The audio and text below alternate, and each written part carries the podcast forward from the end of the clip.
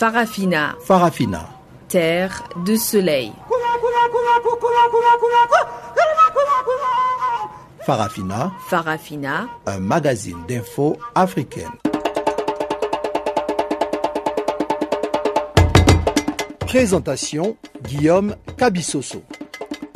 Bonjour à toutes et à tous, merci d'avoir honoré ce nouveau rendez-vous de Farafina, les magazines des actualités africaines sur Canal Afrique, la voix de la Renaissance africaine.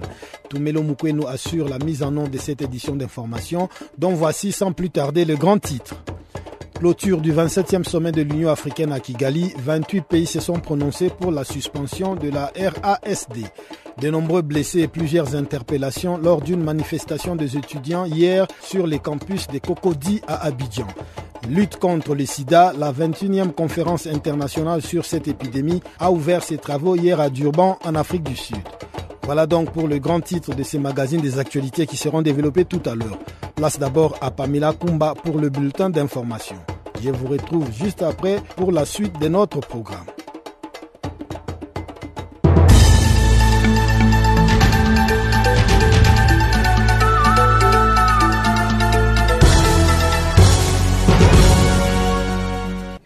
Merci Guillaume, bonjour à tous. Commençons par le Mali. Des hommes lourdement armés, non identifiés, ont attaqué ce mardi le principal camp militaire de Nampala, une localité du centre.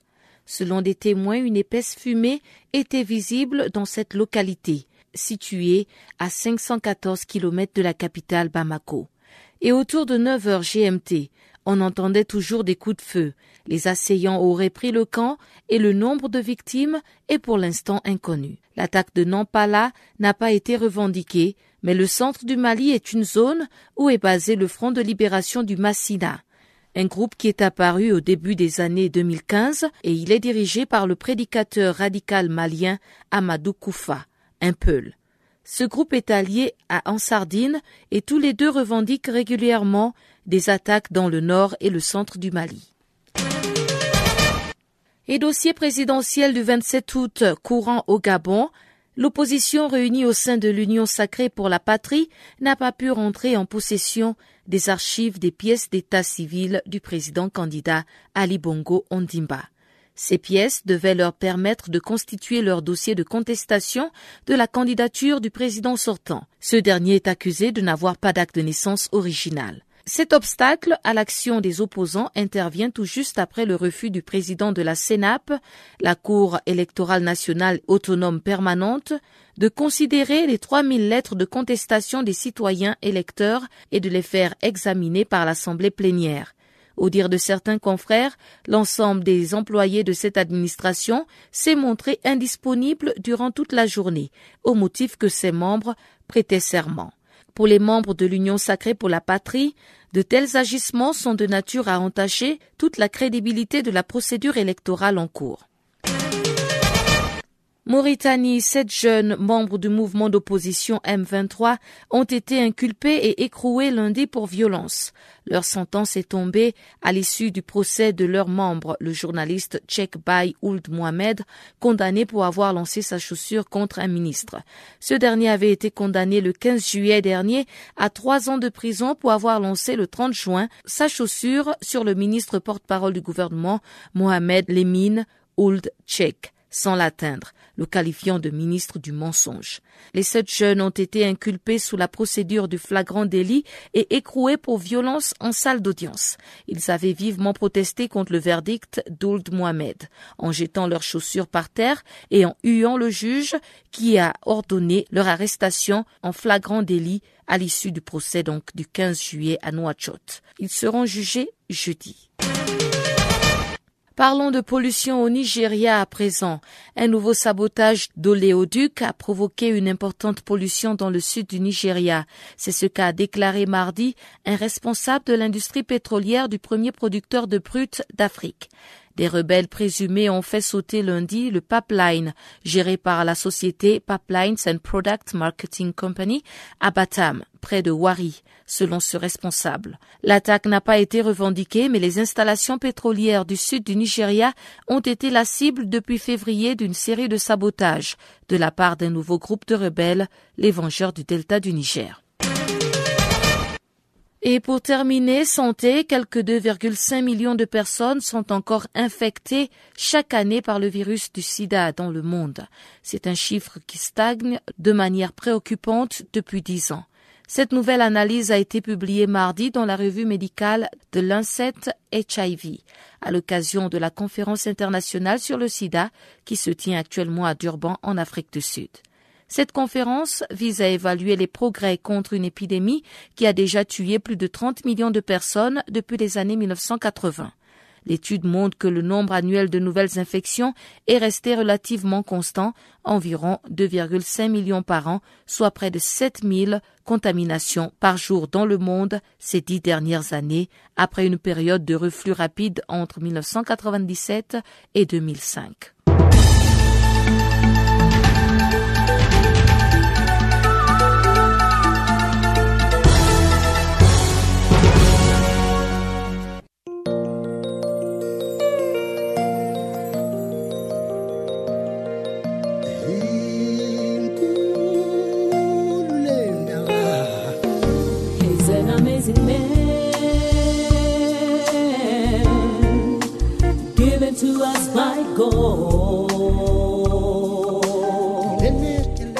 Channel Africa, la voix de la Renaissance africaine.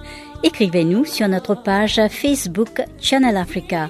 Faites-nous des tweets arobase French Farafina ou bien arobase Channel Africa un.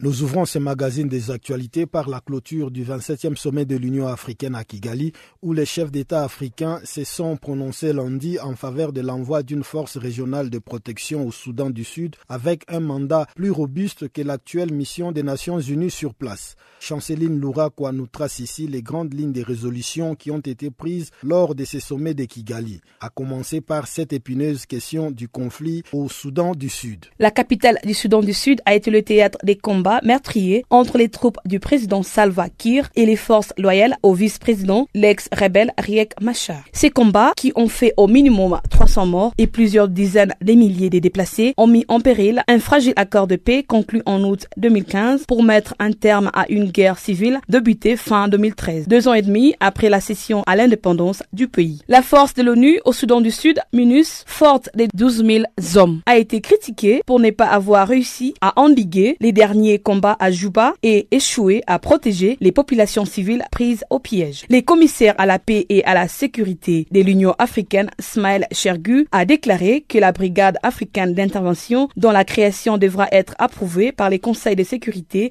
de l'Organisation des Nations Unies s'inspirait de celle déployée dans l'Est de la République démocratique du Congo depuis deux mille treize. L'Organisation régionale des pays d'Afrique de l'Est, IGAD, qui est au cœur de ces projets, a appelé dimanche les conseils de sécurité des et l'Organisation des Nations Unies a renforcé les MINUS et a donné à la nouvelle force un mandat révisé afin de séparer les parties au conflit et pacifier Djouba. L'Éthiopie, le Kenya et le Rwanda se sont dit prêts à fournir des troupes, tout comme au moins un pays d'Afrique australe dont Chergu n'a pas dévoilé les noms. En revanche, la mise en place d'un embargo sur les armes à destination du Soudan du Sud n'a pas abouti en raison de l'opposition notamment de l'Ouganda qui entretient des liens très étroits avec les présidents sud-soudanais Salva Kiir. Il revient désormais à la communauté internationale de convaincre Salva Kiir d'accepter les principes de cette force alors qu'il a récemment affirmé de ne pas vouloir un soldat étranger de plus sur son sol. Le sommet a également avalisé les projets de désengagement militaire des Somalis à partir d'octobre deux mille dix-huit tout en promettant d'ici là une offensive robuste et collective dans le sud du pays pour affaiblir les insurgés islamistes radicaux Shebab. Le sommet a aussi vu l'amorce d'un retour au sein de l'Union africaine du Maroc, le seul pays d'Afrique à ne pas faire partie de l'organisation panafricaine. Le Maroc avait claqué la porte de l'organisation de l'unité africaine en mille neuf cent quatre-vingt-quatre sur la question du Sahara occidental. Le chef d'État africain n'a en revanche pas réussi à désigner un successeur à la présidente de la commission, la sud-africaine Kosazana Dlamini Zuma, dont les mandats arrivaient à terme. Aucun des trois candidats n'a obtenu la majorité requise de deux tiers et une nouvelle élection ouverte à de nouveaux candidats est prévue pour le prochain sommet de l'Union africaine en janvier deux mille dix-sept à Addis Abeba. D'ici là, Madame Dlamini Zuma restera en poste. Enfin, le chef d'État ont adopté le principe d'une taxe de zéro virgule deux pour cent sur les importations pour financer l'organisation et la rendre moins dépendante des donateurs qui contribuent à la hauteur de soixante-treize pour cent de son budget. Toujours sur ce chapitre, les chefs d'État et des gouvernements de l'Union africaine ont lancé le passeport africain à la faveur de la vingt-septième session ordinaire de l'organisation continentale à Kigali. Deux exemplaires du document ont été séance tenante délivrés au président Paul Kagame, hôte de ses assises, et à son homologue tchadien Idriss Déby Itno, président en exercice de l'Union africaine. Le nouveau passeport permettra la libre circulation de biens et de personnes dans tous les pays du continent. L'opposant congolais Jemada Rikilele s'insurge contre ces projets. Africaine à travers le continent. C'est d'abord une hypocrisie, euh, à vrai dire. Bon, ce passeport, pour ne pas commencer à tout détruire, c'est un symbole, un des symboles euh, de l'Union africaine. Euh, nous tous, nous avons toujours rêvé de l'unité africaine. C'est en quelque sorte une sorte d'utopie. Nos pères de l'indépendance ou des indépendances ont tout fait pour vraiment nous mettre ensemble et c'est quelque chose d'honorable. Le passeport, comme je l'ai dit, c'est un symbole, mais ça n'accomplit rien. Et surtout que le pays dans lequel cette initiative a été prise, c'est un pays meurtrier. C'est un pays de gens qui n'ont pas l'amour africain. Ça les disqualifie déjà pour chercher à promouvoir un tel document. Bon, euh, avoir un passeport transfrontalier, ça a des avantages et beaucoup de désavantages. Chez nous en Afrique, vraiment, il y a beaucoup de désavantages parce que nos pays ne sont pas euh, des pays souverains. Ce sont des pays euh, qui sont sous la houlette des anciens colonisateurs ou de tout celui qui guide la politique dans ce pays. Prenez par exemple l'exemple du Rwanda, une ancienne colonie allemande qui est la Belgique. Et du coup, la Belgique, enfin le Rwanda, se présente comme étant euh, une colonie américaine. Tout ce que le Rwanda peut faire sera d'abord dicté par l'Amérique. Bon, chez nous les Africains, c'est une très bonne chose, mais voyons un peu chez les Européens. Les Européens eux-mêmes ont des problèmes très sérieux avec le mouvement libre de leurs citoyens. Parce que mmh. le fait que les gens soient tellement libres, de pouvoir entrer un pays, produit l'intégrisme, produit le terrorisme dans les pays parce qu'on a du mal à contrôler ses frontières. Et tout cela, tout simplement à cause de la promotion de la démocratie. Alors pour nous les Africains, nous pensons que chaque pays doit avoir un contrôle sérieux et constant de ses frontières. Parce que jusque-là, nombreux pays ne s'aiment pas. Surtout le Rwanda. Le Rwanda est à l'avant-garde de la destruction de beaucoup, enfin des pays, des pays africains. C'est, c'est la police des impérialistes en Afrique. Et alors, c'est un pays qui est disqualifié, qui ne peut pas promouvoir euh, un passeport trans, euh, transfrontalier. Et nous, les Congolais, dès qu'il y a un gouvernement responsable, nous allons refuser ça, nous n'allons pas accepter, parce que, voyez l'exemple, par exemple, en Europe, la Grande-Bretagne vient de quitter l'Union européenne, et chaque pays en Afrique est aussi libre de pouvoir quitter le, le, l'Union euh, africaine. Ça ne signifie pas qu'on n'aime pas les, les autres Africains, mais c'est une question de pouvoir se protéger. Le Rwanda fait ça pour avoir un mouvement libre de pouvoir piller et continuer à piller le Congo. Et alors, nous les Congolais, nous n'en voulons pas et nous allons tout renverser.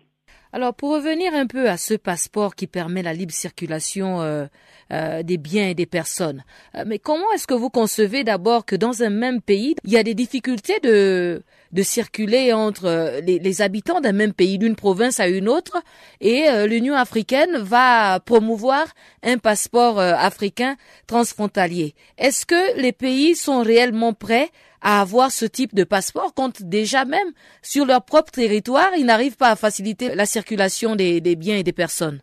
C'est de l'hypocrisie et c'est de l'utopie. Ils sont en train de mimer, d'imiter ce que l'Europe fait.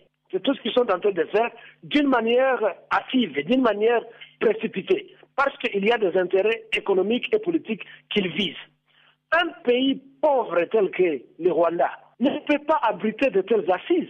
Où est-ce qu'ils trouvent l'argent? pour abriter des sommets de l'O I A. Toujours dans ce chapitre, vingt-huit États ont déjà signé lundi une motion appelant à la suspension de la République arabe sahraoui démocratique de l'Union africaine, après la disparition de leur leader, Mohamed Abdelaziz fin mai, et le revirement de plusieurs pays qui les soutenaient. Les indépendantistes sahraouis ne peuvent plus compter que sur deux parrains historiques de poids, l'Algérie et l'Afrique du Sud. Pour l'analyste politique Médard Abengue, l'Union africaine veut revenir à la raison et être objective. Moi, je pense que l'Union africaine était dribblée par l'Union européenne, qui voulait coûte que coûte que euh, le, le, le Sahara occidental existe comme un État indépendant. Et en faisant plaisir à l'Union européenne, l'Union africaine a perdu un grand membre, un membre influent, un membre qui contribuait beaucoup à l'Union, euh, le Maroc. Le récent sommet de l'Union africaine, le Maroc était invité euh, à Kigali, euh, comme, je ne sais pas, comme observateur parce qu'ils ne sont pas membres. Donc je pense que euh, l'Union africaine est en train de revenir à la raison. L'Union africaine s'est retrouvée dribblée par l'Union européenne et je pense qu'ils sont en train de se ressaisir pour euh, regarder la chose avec beaucoup plus d'objectivité. Alors, ces vingt-huit pays qui réclament la suspension de euh, la République arabe sahraoui soutiennent le retour du Maroc au sein de l'Union africaine. Quels seront les avantages du retour du Maroc au sein de l'Union africaine? Vous savez, le Maroc euh, occupe la même position que la Libye. D'abord, un pays financièrement très stable sur le continent, euh, un pays très écouté par euh, euh, les partenaires euh, multilatéraux, Euh, un pays qui a encore des structures, euh, euh, un système judiciaire qui est plus ou moins euh, viable. Donc, c'est, c'est, c'est l'Union africaine, en fait, qui avait beaucoup perdu en, en acceptant euh, le, le Sahara occidental comme un État indépendant. Euh, L'Union africaine euh, n'a pas agi avec beaucoup de cohérence, avec beaucoup de sagesse, parce que euh, la réaction du Maroc était prévisible. Ok, vous, vous reconnaissez le, le Sahara occidental, et je me retire de l'Union. Alors, voyant tout ce qu'ils ont perdu pendant toutes ces années de guerre, pendant toutes ces années de tractations, euh, je pense pas que l'Union africaine a, a intérêt à s'affaiblir pendant ce temps où euh, les membres influents euh, sont sérieusement voulus au sein de l'Union. La Libye, euh, elle est devenue ce qu'elle est devenue aujourd'hui, on n'y compte plus. Euh, qui était le plus grand contributeur euh, euh, au sein de l'Union africaine. Alors, le Sahara occidental, c'est en quoi? Qu'est-ce que le Sahara occidental offre à l'Union africaine? Il y a ici un problème euh, d'intérêt euh, africain qui est en jeu. Alors, euh, on peut laisser tomber euh, le moins faible euh, ou le moins influent euh, pour euh, euh, relever le plus influent. Je pense que c'est la politique de la loi qu'on appelle en psychologie la loi du contraste. Hein? Donc, euh, vous n'allez pas avoir le Sahara occidental et le, le, le Maroc au sein de l'Union africaine, c'est impossible. Donc, si vous faites tomber le Sahara occidental, automatiquement, le Maroc revient dans les eaux. Ces vingt-huit pays qui ont réclamé donc la suspension du Sahara occidental estiment que cette suspension va permettre à l'Union africaine de jouer un rôle constructif et de contribuer positivement aux efforts de l'ONU dans le dénouement définitif du différend régional entre le Sahara occidental et le Maroc. Selon vous, quel pourrait être euh, ce rôle? Vous savez, l'Union africaine pour le moment n'a pas le contrôle du Maroc, n'a pas une injonction, n'a pas des instructions à donner au Maroc, parce que l'Union africaine s'est affichée visiblement, explicitement euh, pro-Sahara occidental. Donc, Et là, il fallait oublier toute objectivité dans le traitement du dossier par l'Union africaine. Alors, en faisant tomber le Sahara occidental, c'est-à-dire nous revenons à la case du départ. Faudra-t-il ou ne faudra-t-il pas reconnaître le Sahara occidental? Alors, l'Union africaine veut s'ériger en une église au milieu du village. Et je pense que c'est ça la raison majeure pour laquelle eh, ces pays se désolidarise, le suspendre, bon, oui, c'est le langage qui est utilisé. Donc, euh, les pays africains, les vingt-huit, se sont désolidarisés du Sahara occidental pour apparaître plus ou moins objectifs, afin de voir la chose avec plus de, euh, euh, d'objectivité et, et selon euh, l'agenda qui est établi par l'ONU. Et est-ce que l'ONU euh, ne, ne, ne subit pas l'influence des pays de G huit ou des les pays de l'Union européenne dans les dossiers du Sahara occidental? Donc, dès que l'Afrique euh, se dégage d'une partie prise, c'est-à-dire l'Afrique est penchée du côté du Sahara occidental, Alors, en se désolidarisant de Sahara occidental, c'est que l'Afrique devient objective. C'est-à-dire, le Maroc, qui n'est pas actuellement membre de l'Union africaine, va respecter beaucoup l'Afrique pour la décision prise, parce que c'est déjà presque la majorité. Nous avons cinquante-quatre pays ici, vingt-huit membres euh, sont déjà d'accord. C'est-à-dire que nous sommes presque dans le quorum, dans la majorité, et qui a accepté que qu'ils puissent se désolidariser du Sahara occidental pour traiter le problème de conflit avec beaucoup plus d'objectivité. De nombreux blessés, une trentaine d'arrestations et des véhicules incendiés, c'est le bilan en Côte d'Ivoire des nouveaux affrontements qui ont eu lieu lundi sur les campus de l'université Houphouët-Boigny d'Abidjan entre étudiants et forces de l'ordre. La Fédération estudiantine de la Côte d'Ivoire, le syndicat le plus influent du pays, a initié cette manifestation pour protester contre les conditions d'études jugées désastreuses et contre la prochaine expulsion des étudiants en vue de loger les athlètes des Jeux de la francophonie que ça prête à organiser la Côte d'Ivoire en deux mille sept. Voici les explications d'Ala Sinclair, premier secrétaire général adjoint de la F E C I, sur ce qui s'est réellement passé lundi sur les campus de Cocody. Depuis le onze, nous avons lancé une activité de protestation pacifique. Nous avons demandé à tous les étudiants des universités publiques de se vêtir en rouge ou de mettre un bandeau rouge, une chaussure rouge, un chapeau rouge, ou de montrer à l'administration que nos problèmes sont, sont légion. Mais il n'y a, a pas de satisfaction minimale.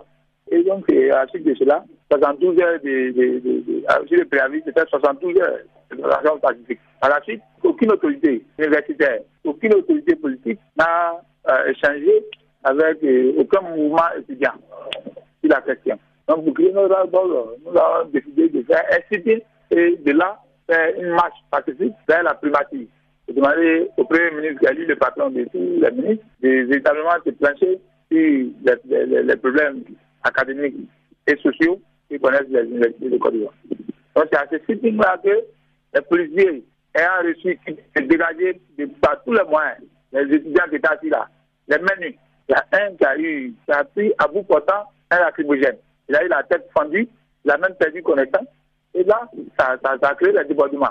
Les étudiants sont obligés de se défendre avec ceux qui trouvaient tout juste à côté, ceux qui avaient le téléphone portable pour, pour, pour lapider les policiers, ceux qui avaient qui enlevé les, les, les chaussures pour lapider les policiers, et ça crée tout ce que euh, toute l'opinion nationale et internationale a vu sur les réseaux sociaux.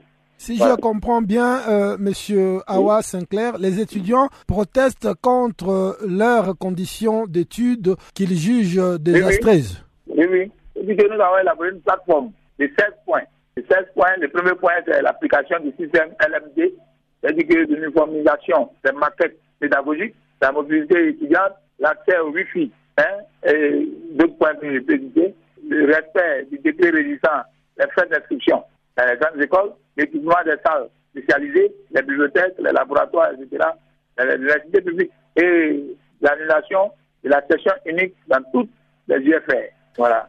Au lendemain de ces manifestations sur le campus de Cocody, quelle est la réaction des autorités ivoiriennes par rapport à vos revendications et quelle est l'ambiance qui règne actuellement sur le campus universitaire de Cocody? Parce que euh, la F E C I a vingt-six ans aujourd'hui et la F E C I va plus se mettre à courir, sauf si elle est poussée à bout. Je pense que hier, les étudiants ont démontré l'air de contentement et nous, la part est maintenant dans, dans, dans le camp de l'administration, dans le camp de l'autorité. Hier, euh, le président de la République euh, de Côte d'Ivoire euh, a fait une déclaration, il disait comme ça qu'aucun étudiant ne quittera les résidences universitaires euh, par rapport euh, aux Jeux de la francophonie. Ça, c'est un point sur la plateforme. Mais nous avons seize points. Nous estimons que si le, le président de la République a donné le, le, le, le coup du gong, les autres autorités compétentes, les ministères de tutelle, elles aussi, s'attelleront à pouvoir faire appel aux différentes structures Euh, au mouvement étudiant, pour pouvoir échanger sur tous les, les, les problèmes et puis résoudre même les, les petits problèmes tels que les, les climatisations des salles, des, des amphithéâtres, euh, qu'on appelle ça, le câblage par rapport au réseau Wi-Fi. Parce que si c'est L M D, ça l'accès au Wi-Fi, on ne sait pas ce que nous faisons véritablement. Et quel est le bilan après ces mouvements de manifestation au sein du campus universitaire? C'est-à-dire que nous avons eu, euh, jusqu'à à, à ce moment où je vous parle, nous avons environ cinquante-six camarades.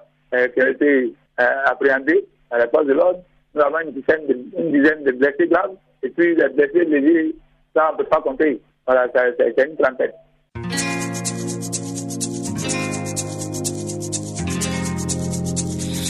Vous écoutez Farafina, un programme en français sur Canal Afrique émettant de Johannesburg. Pour vos réactions à nos émissions, écrivez-nous soit à l'adresse électronique suivante farafina arobase channel africa en un seul mot point org ou envoyez-nous un S M S au numéro qui suit zéro zéro vingt-sept huit cent trente-trois quatre-vingt-et-un cinquante-six cinquante-neuf.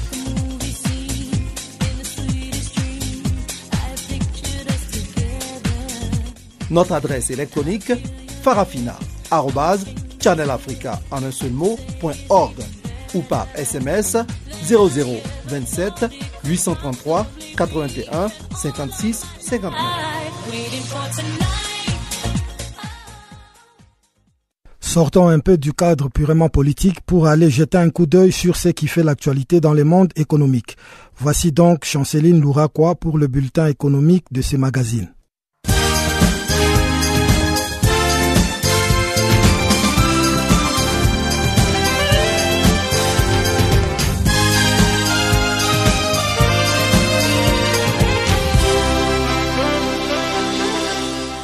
Bonjour, amis auditeurs de Channel Africa. Nous ouvrons notre bulletin économique avec la Société ivoirienne des banques qui ouvre ce mardi ses actions au public avec son capital de quatorze mille francs C F A. La dite société indique que deux millions d'actions seront mises sur le marché de l'Union économique monétaire ouest-africaine, l'U E M O A en sigle, dont trois cent mille pour les employés de la banque détenue depuis deux mille quinze à quatre-vingt-dix pour cent par les groupes marocains, à Tidjarifa Bank. À noter que le cours moyen de l'action a été fixé à quatorze mille francs C F A et sept mille huit cent vingt francs C F A pour les employés de la banque. En outre, par cette action, la Société ivoirienne des banques espère engager plus de vingt-six milliards de francs C F A, soit quarante millions d'euros.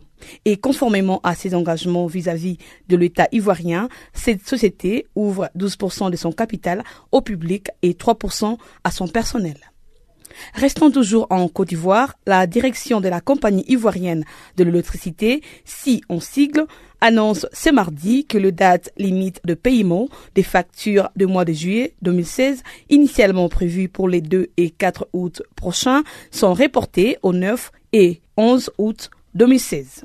Par ailleurs, la dite entreprise en charge de la distribution du courant informe qu'à la suite de l'annulation de l'arrêté interministériel du vingt-six juin deux mille quinze portant ajustement tarifaire, l'opération de remboursement s'en est suivie et le cycle normal de facturation reprendra progressivement.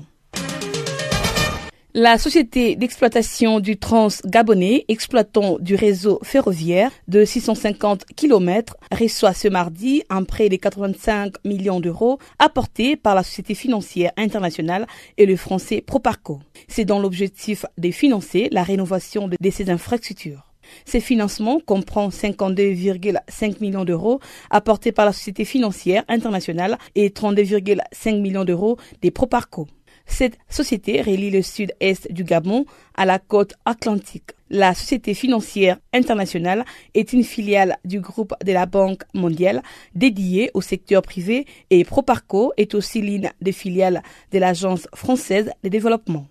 Les coûts de la première tranche de ces programmes est estimé à deux cent trente-six millions d'euros. En outre, les financements de la Société financière internationale et le français Proparco entrent dans le cadre de la première phase, ayant une durée de quatre ans de ce programme de modernisation. Le dit programme est prévu d'être achevé en deux mille vingt-deux. Ajoutons que ce programme prévoit également la réhabilitation de la voie ferrée ainsi que l'acquisition d'un nouveau matériel roulant. Notons qu'au financement de ces deux entreprises citées si haut doit s'ajouter une contribution de quatre-vingt-six millions d'euros du gouvernement gabonais, car sur les sept ans, le coût total du projet est estimé à trois cent trente millions d'euros. En République démocratique du Congo, Helios Tower Africa a obtenu le lundi cent cinq millions de dollars américains pour financer son déplacement de la part du compagnie sud-africain Standard Bank Group. Ces ressources serviront au gestionnaire londonien Helios Tower Africa à financer les rachats d'environ neuf cent cinquante tours télécom de l'opérateur indien Airtel en République démocratique du Congo. Par ces acquisitions, les totales des tours dont l'opérateur économique assure la gestion est porté à environ six mille cinq cents contre cinq mille cinq cents jusqu'alors au Ghana, en Tanzanie, au Congo-Brazzaville et en République démocratique du Congo, où la société était déjà présentée. Rappelons que sa filiale Helios Tawa, R D C, Infranco, a débuté ses activités en R D C avec le rachat à l'opérateur Télécom Tigo, R D C, racheté depuis par le français Orange, des cinq cent dix tours des télécommunications qui lui ensuite louait. Les opérateurs de téléphonie mobile présents en Afrique disposaient soixante-quinze mille tours en deux mille treize, dont la moitié détenue par M T N, Airtel, Orange, Vodafone et Etisalat. Ces derniers préférant de plus en plus passer la main à des gestionnaires tiers qui mutualisent les coûts de construction et gestion des risques de sécurité et d'approvisionnement électrique.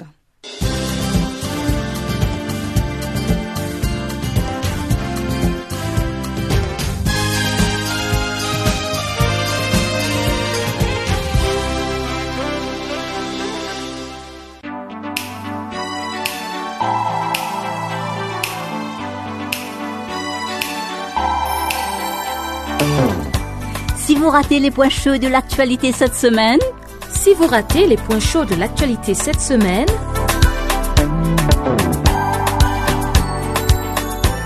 eh bien, sans plus tarder, suivez la revue des actualités de la semaine sur Channel Africa, la voix de la Renaissance africaine.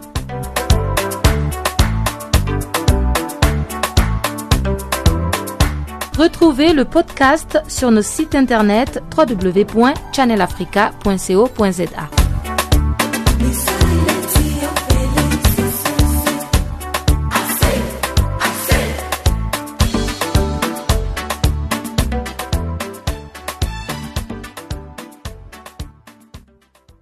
La vingt et unième conférence internationale sur le sida s'est ouverte lundi à Durban, en Afrique du Sud. Plusieurs milliers de participants, des représentants des autorités publiques, de la société civile ou encore des professionnels de santé vont débattre pendant cinq jours des moyens de lutter contre cette maladie. Le détail dans cet enrobé de Pamela Kumba.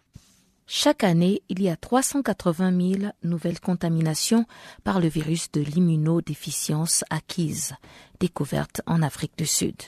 Et il y a seize ans, cette même conférence internationale de Durban faisait état de six cent quarante mille nouveaux cas par an.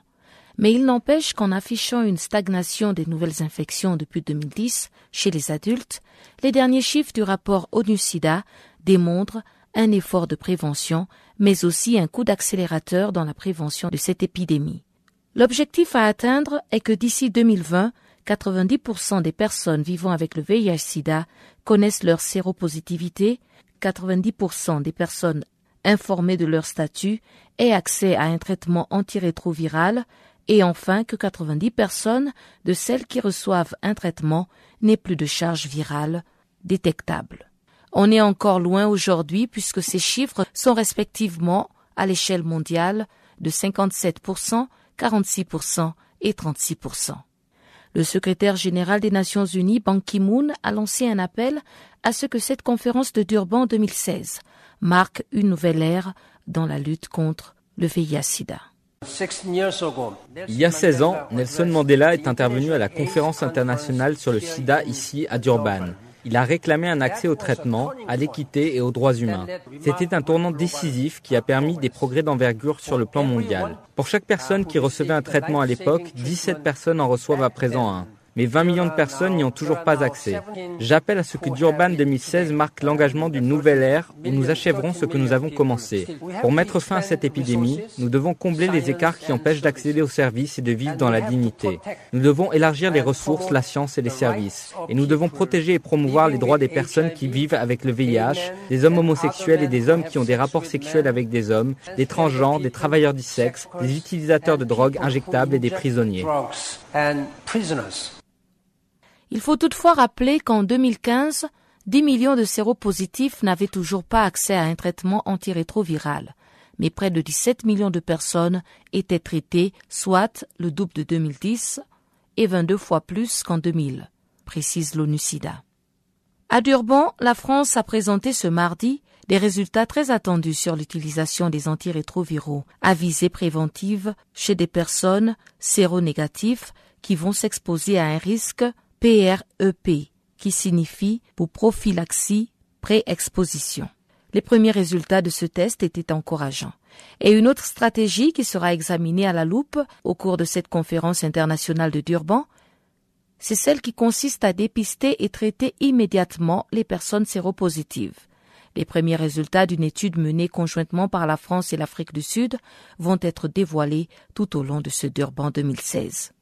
Cap maintenant sur le Nigeria, où près de deux cent cinquante prisonniers détenus par les autorités pour des liens présumés avec le groupe djihadiste Boko Haram ont été libérés après avoir été blanchis et ont reçu dix dollars de la part de l'armée. Ces personnes, au total deux cent quarante-neuf, ont été blanchies dimanche après approbation du chef de l'armée qui était en visite à Maïdougouri, fief historique de Boko Haram. Dans un communiqué, les porte-parole de l'armée ont indiqué que parmi les personnes libérées figuraient cent soixante-neuf hommes, quarante-six femmes et trente-quatre enfants, sans préciser combien de temps elles avaient passé en prison.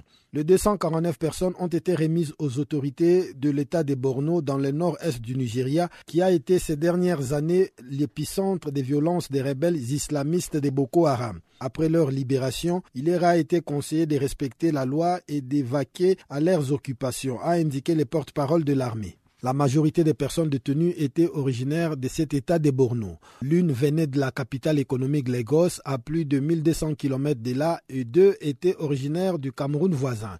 L'armée nigériane a régulièrement été critiquée pour la détention arbitraire des civils dans sa lutte contre l'insurrection de Boko Haram ces dernières années dans cette région.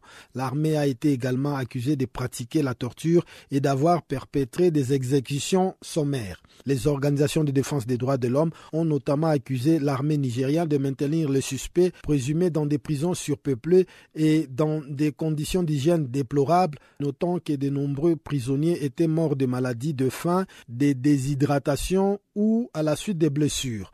En mai dernier, Amnesty International avait appelé à la fermeture d'une prison militaire à Maïdougouri après la mort en détention de près de cent cinquante personnes, dont des blessés et des enfants. Depuis deux mille neuf, l'insurrection de Boko Haram a fait au moins vingt mille morts et plus de deux virgule six millions de déplacés. Une étude de l'Organisation internationale du travail met en évidence une hausse significative du nombre d'accords commerciaux dans le monde. En deux mille quatorze, par exemple, près de cinquante-cinq pour cent des exportations avaient lieu dans le cadre d'accords commerciaux bi- ou plurilatéraux, comparé à seulement quarante-deux pour cent en mille neuf cent quatre-vingt-quinze. Ce sont les principaux enseignements de ces nouveaux rapports sur la croissance et l'équité de l'O I T, dont les grandes lignes sont ici tracées par Pellin, Secler, Richard, économiste au département des recherches de l'O I T. Il est au micro d'Alpha Diallo. Depuis les deux dernières décennies, on a vu une augmentation des accords de commerce qui contient des dispositions relatives au travail. Et donc, euh, c'est intéressant de regarder l'impact de ces dispositions. Et aussi, l'O I T est impliquée dans ces dispositions sur le travail à travers ses États membres. Et certains de ces États membres ont demandé à l'O I T de faire de la recherche sur ce sujet. Et que nous dit concrètement ce rapport? Il regarde d'abord sur les données agrégées au niveau des pays, et donc on voit que premièrement, ces accords de commerce qui contiennent des dispositions sur le travail ne nuisent pas aux échanges commerciaux, et aussi on voit qu'elles permettent, en fait, elles conduisent à une augmentation de la participation au marché du travail des hommes et des femmes également, mais surtout il y a une augmentation pour les femmes, et aussi des études de cas, donc sur certains pays, confirment ce résultat. Justement, est-ce que vous avez un exemple concret d'un pays où ces résultats sont vraiment montrés de façon très vivace? Sur le cas du Cambodge, il y a une augmentation de la participation des femmes au marché du travail euh, suite à l'introduction de l'accord CUPSA entre les États-Unis et le Cambodge. Mais sinon, le rapport se base surtout sur des données agrégées, donc euh, ne donne pas vraiment d'informations sur les pays individuellement. Et par rapport à ces accords commerciaux analysés de façon globale, quelles sont les dispositions sociales sur lesquelles vous voyez une véritable valeur ajoutée? En fait, dans le rapport, l'objectif n'est pas d'identifier les dispositions qui marchent mieux que les autres. c'est surtout l'application et les institutions de marché du travail qui ont un effet, en fait, dans l'impact de ces dispositions. Donc, en fait, l'objectif du rapport, c'est de montrer les dispositions différentes, aussi au niveau de la conception, de la négociation et aussi la mise en place des dispositions. Il y a des approches différentes. Donc, notre objectif, c'était de montrer ces approches, mais notre objectif n'est pas de faire une comparaison entre les approches. Et dans le communiqué de presse publié par l'O I T aujourd'hui, au troisième paragraphe, le rapport note que ces dispositions sociales ont un impact positif sur les taux d'activité. De quoi parle-t-on ici exactement? En fait, c'est le taux de participation au marché du travail. Donc, on voit qu'en moyenne, il y a une augmentation de ce taux de un virgule six pour cent. Et parmi les instruments de l'O I T dont vous disposez, quelles sont les clauses sociales relatives au commerce, généralement mises en avant lors de ces négociations d'accords commerciaux entre différents pays? En fait, il y a dans la plupart des accords hein, qui contiennent des dispositions sur le travail. Il y a une référence à la déclaration de l'O I T relative aux principes et droits fondamentaux au travail de quatre-vingt-dix-huit. C'est l'instrument le plus cité dans les accords qui contiennent des dispositions relatives au travail, mais aussi les autres instruments sont cités. Par exemple, on fait référence au travail décent, évidemment, mais aussi à la déclaration de l'O I T sur la justice sociale pour une mondialisation équitable. Dans les recommandations de l'O I T, le rapport demande plus de transparence dans les négociations commerciales. Donc, pour ne pas laisser ces conclaves aux seuls décideurs politiques et gouvernementaux, quel rôle et quelle place pourraient, par exemple, jouer les partenaires sociaux?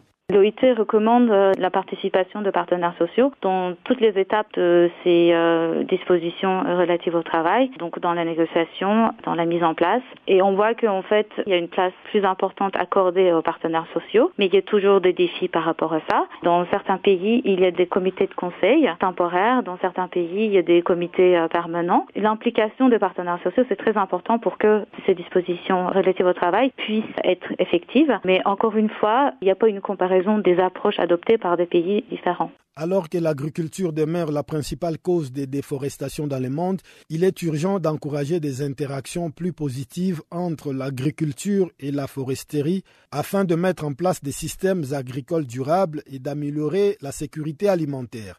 Tel est le message clé de la nouvelle édition du rapport de la F A O, présenté lundi à l'occasion de la vingt-troisième session du comité des forêts de l'organisation. Plus de détails avec Dominique Rib, chef d'équipe foresterie sociale au siège de la F A O, dont les propos ont été recueillis par Muriel Sarr. Depuis toujours, depuis des millénaires, les terres agricoles se sont agrandies au détriment des forêts, évidemment pour répondre aux besoins d'une population croissante et aussi en faisant partie d'un processus de développement économique. On peut dire aujourd'hui que l'agriculture est la principale responsable de la destruction des forêts et compte pour environ quatre-vingts pour cent de la conversion donc des terres agricoles à d'autres fins. On voit aussi que la majeure partie de la déforestation a lieu dans les régions tropicales, en particulier dans les pays à faible revenu et surtout à des fins agricoles. Ceci dit, il faut voir effectivement que quarante pour cent de la conversion des forêts est due à l'agriculture commerciale à grande échelle, par exemple pour le soja, l'huile de palme, l'élevage, et environ trente-trois pour cent est due à l'agriculture de subsistance, et le reste donc pour l'urbanisation, les infrastructures et l'industrie minière.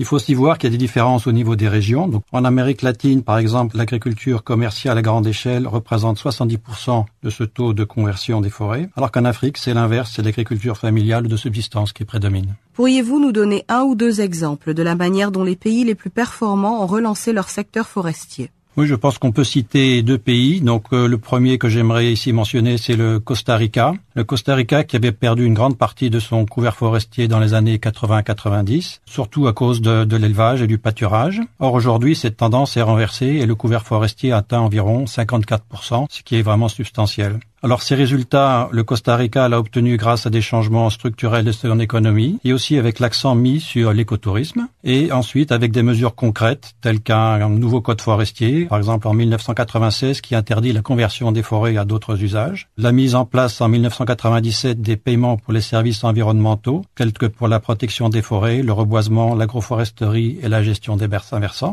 Et il faut donc voir que ces paiements pour les services environnementaux existent maintenant depuis plus de dix-neuf ans, et ce grâce à une quand même une stabilité politique et un engagement politique fort qui ont contribué à ce succès. Et aujourd'hui, le Costa Rica aspire à atteindre un bilan carbone neutre, et ce surtout grâce à ses ressources naturelles, donc en particulier la forêt. Le deuxième pays, le, le Vietnam, c'est un pays qui a procédé à des réformes économiques et foncières majeures, qui encouragent les investissements sur le long terme, le tout accompagné de politiques agricoles qui conduisent à l'accroissement de la productivité, réduisant ainsi euh, le besoin d'expansion des terres agricoles. Ces réformes ont été accompagnées aussi par un changement radical au niveau du secteur forestier, passant d'un secteur forestier géré par les services de l'État vers une gestion forestière décentralisée, avec une participation active des populations locales et la promotion d'une foresterie participative, qui comprend aussi l'attribution des terres aux populations locales. Grâce à ces réformes, le couvert forestier du Vietnam est passé de vingt-huit pour cent dans les années quatre-vingt-dix à quarante pour cent en deux mille treize, donc une amélioration considérable. Donc, ces deux pays ont fortement amélioré à la fois leur sécurité alimentaire tout en restaurant leur couvert forestier. Donc, ce sont de bons exemples, je dirais, qui permettent de montrer qu'on peut obtenir les deux sans forcément avoir besoin de déforester. Selon le rapport, seul un pays à faible revenu, la Gambie, a donné des résultats concluants en matière d'amélioration du couvert forestier. Quels sont les facteurs les plus communs qui bloquent la croissance dans les pays les moins performants ?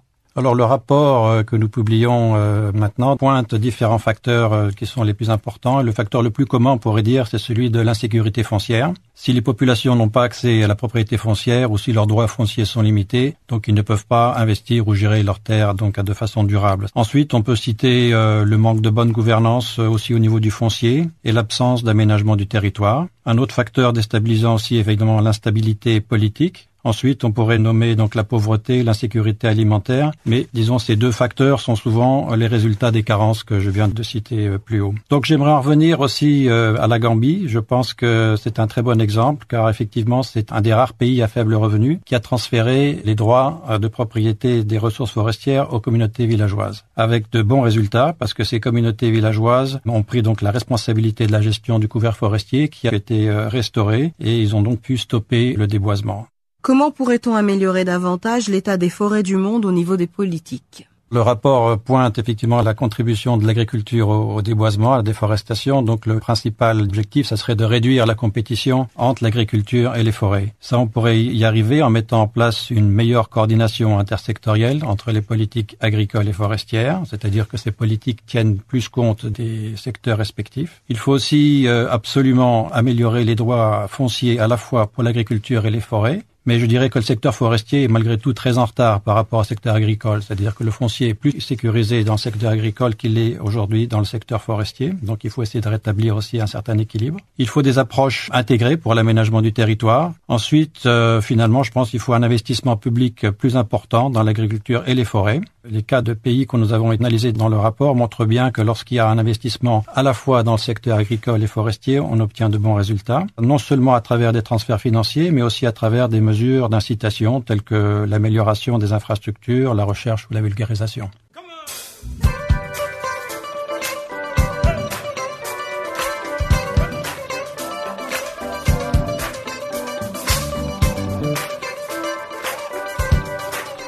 Farafina, votre rendez-vous hebdomadaire sur Channel Africa, la radio panafricaine. Farafina, votre programme des actualités en langue française sur Channel Africa.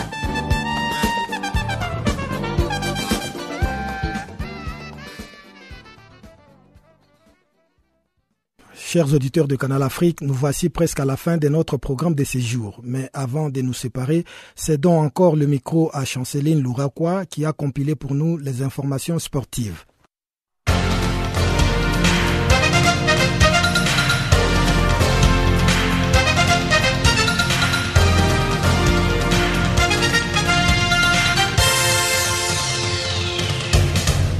Bonjour amis auditeurs de Channel Africa. Notre bulletin des sports commence en Côte d'Ivoire avec le démarrage des travaux de construction ce mardi du siège de la Fédération internationale de basketball, association Zone Afrique, FIBA Afrique en sigle. La commune de Trècheville va désormais abriter le siège de la FIBA Afrique. À la sortie d'une audience le lundi avec le ministre ivoirien des Sports et Loisirs, François-Albert Amichia, le président de la dite fédération Aman Nyang, indique que la fêtière du basketball mondial envisageait depuis très longtemps de construire le siège africain à Abidjan.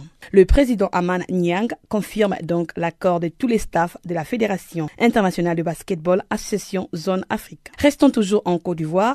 Sékou Cissé a quitté Sochaux le lundi pour les Gazalec Ajaccio.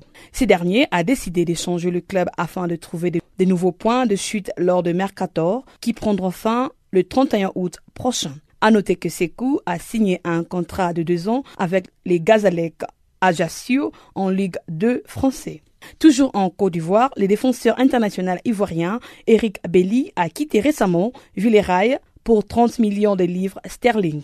Le manager de Manchester United, José Mourinho, a laissé entendre le lundi qu'il lui faudrait du temps pour s'intégrer à l'équipe. José Mourinho a promis de mettre en place tous les moyens possibles afin de faire de Belly un meilleur joueur et défenseur central. On rappelle, Belly faisait partie de la défense du Villarreal qui n'a encaissé que trente-cinq buts en trente-huit matchs des championnats la saison dernière. L'agence mondiale antidopage demande que la Russie soit interdite de participer aux Jeux olympiques de Rio et que toutes les organisations sportives mondiales maintiennent un boycott tant que les pratiques frauduleuses n'auront pas été corrigées. Ce mardi, le bureau exécutif organisera une visioconférence afin d'annoncer des mesures ainsi que des sanctions concernant la participation de la Russie aux Jeux olympiques de Rio. Cet appel intervient après un rapport d'une commission sous la direction de Richard McLaren qui a été rendu public à Toronto au cours d'une conférence de presse. D'après les présidents du Comité international olympique Thomas Bach, les exemples de fraude cités dans les rapports constituent une atteinte sans précédent contre l'éthique du sport et l'idéal olympique. Ces documents confirment une violation systématique de règles pour lutter contre les dopages dans la plupart des disciplines sportives par les autorités russes avant et pendant les Jeux olympiques d'hiver à Sochi sur la mer Noire en deux mille quatorze. À noter que ces rapports est particulièrement sévère à l'égard du ministre russe des Sports. Par ailleurs, une commission indépendante est mise en place par l'Agence mondiale antidopage et est chargée d'enquêter sur des accusations de dopage pendant le jeu d'hiver des Sochi en deux mille quatorze. Des nouvelles révélations pourraient alors accroître les pressions pour bannir la Russie de toute participation aux Jeux olympiques de Rio qui s'ouvrent le cinq août prochain. La légende du football en Égypte, Hossein Hassan, est suspendu de trois matchs par la Fédération égyptienne de football. Ce dernier a été mis en détention pour agression la semaine dernière. Il avait violenté un journaliste du ministère de l'Intérieur lors des chaufferets sur terrain à l'issue d'un match.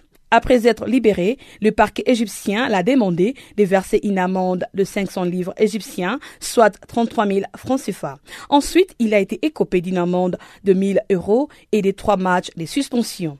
L'ancien capitaine de l'équipe nationale et légende du football égyptien Hossein Hassan avait asséné un coup et confisquant la caméra d'un photographe qui prenait des photos pour l'avoir jetée violemment sur le sol. Actuellement, Hossein est le directeur sportif et entraîneur de l'équipe Al-Maskri.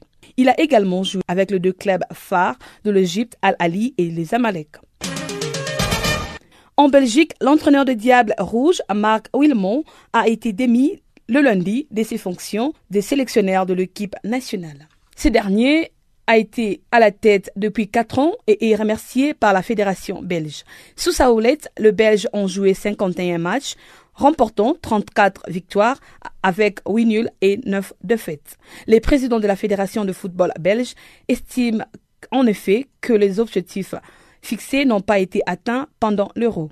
Notons que la Belgique a été éliminée en quart de finale par le pays des Galles, trois buts à un, alors que l'objectif fixé aux Diables Rouges était d'aller en demi-finale. Parlant de Tour de France, les premiers coureurs éthiopiens à courir les Tours de France le lundi, Tsabou Jermaï a fait la plus grande course à étapes du monde. Comme le Zéricien l'an dernier, il restera désormais dans les annales du cyclisme en devenant les premiers à fouler les routes des Tours de France. Rappelons qu'il a débuté la compétition à seize ans dans la ville de Mekele, au nord de l'Éthiopie, à deux mille mètres d'altitude proche de l'Érythrée.